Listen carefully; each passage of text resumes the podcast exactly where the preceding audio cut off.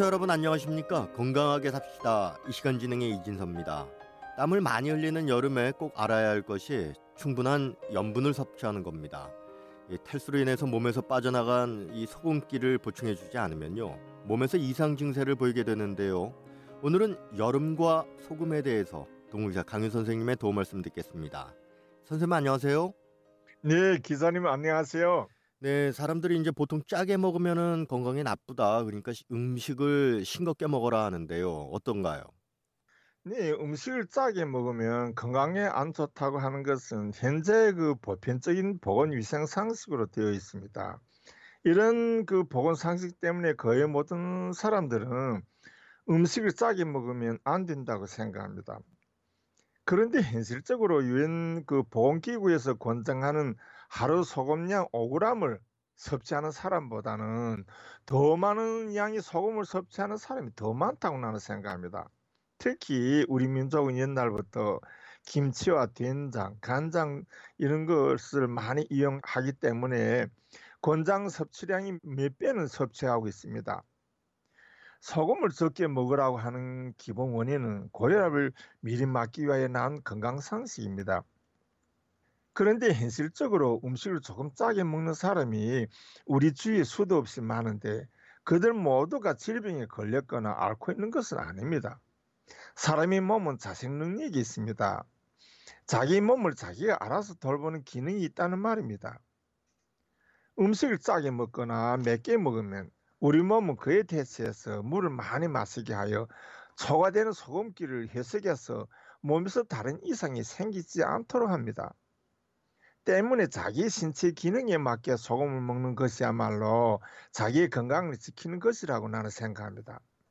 네, 그렇다면은요, 이 소금을 염분을 너무 적게 섭취했을 때는 몸엔 또 어떤 증상이 나타나게 되는 겁니까?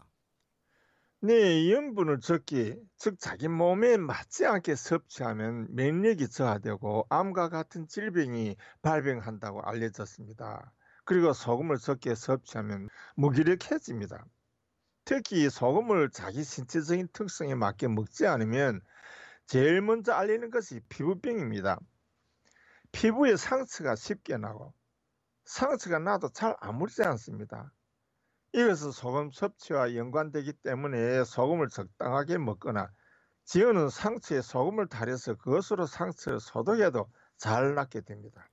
그런데 어려운 것이요. 이 한국 음식이 모든 것에 다 소금이 들어가고 있기 때문에 그걸 먹다 보면은 이 과잉 섭취가 되는 거 아닌가? 이래서 싱겁게 먹으라는 말인데요. 네. 현실적으로 우리가 먹는 음식들은 거의 모두 이 간장과 된장에 들어가는 음식입니다. 국에는 된장, 반찬에는 간장, 싱겁게 먹는다 해도 유엔 보건기구에서 정해놓은 소금량을 초과할 수밖에 없습니다. 이렇게 먹던 음식을 싱겁게 먹는다고 된장, 간장을 이용하지 않거나 조금만 이용하면 음식 맛이 전혀 나지 않아서 식사를 맛있게 할 수 없게 됩니다.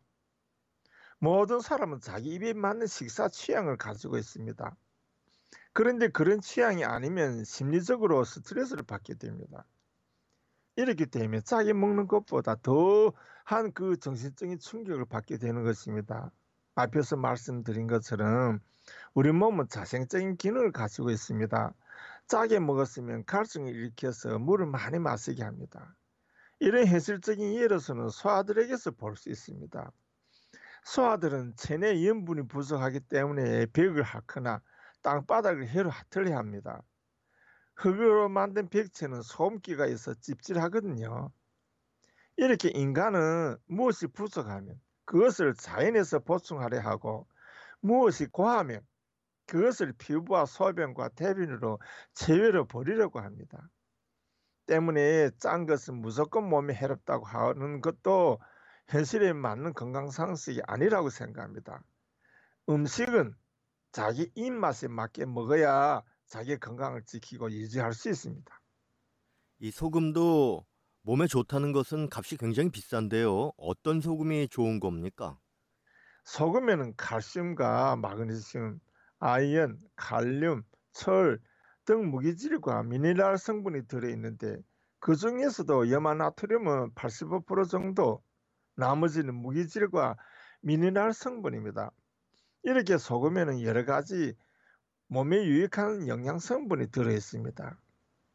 소금 한 가지만으로도 우리 몸의 건강을 잘 지켜나갈 수 있다고 생각합니다.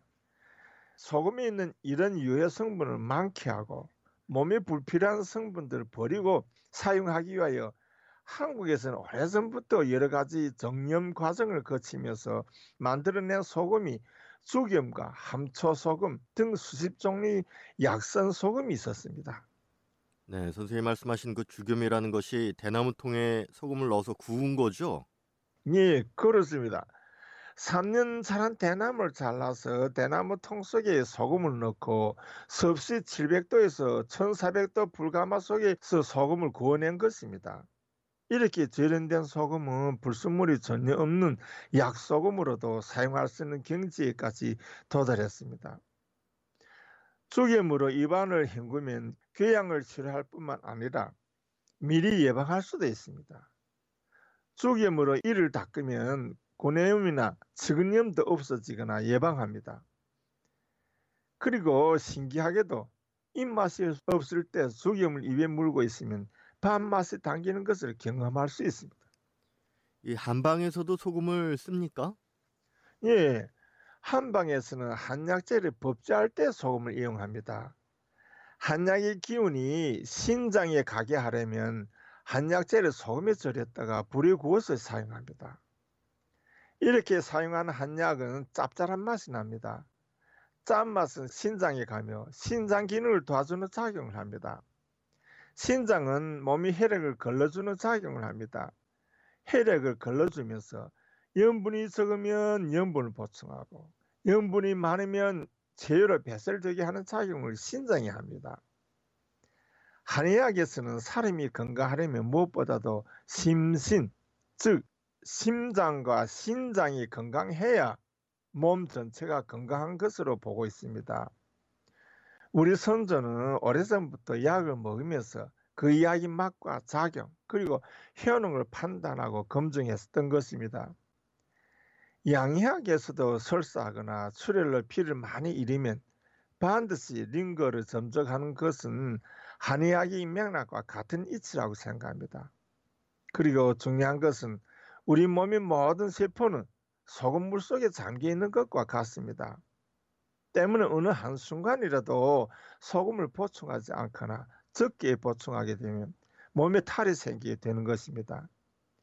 이렇게 소금은 우리 생활뿐만 아니라 치료약으로 이용되기도 합니다. 네, 북한 주민이 쉽게 사용할 수 있는 뭐 좋은 소금 만드는 방법이 있다면 좀 소개를 해 주십시오. 예, 나는 중국과 북한에서 살면서 천일염 하나만을 봐왔고 소금은 그거 한 가지인 줄로만 알았습니다.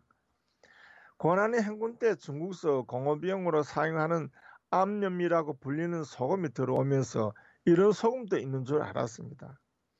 그런데 한국에 와서 보니 소금의 종류가 여러 가지인 것이 놀랐습니다. 특히 죽염은 소금 맛이 짠맛이 적으면서 감칠맛이 도는데 신기했습니다. 북한은 식량 사정 때문에 알곡 생산에는 많은 노력을 하고 있지만 소금과 같은 주민 생활과 건강과 밀접하게 연관되어 있는 천일염 그 생산은 많이 뒤떨어진 상태라고 생각합니다.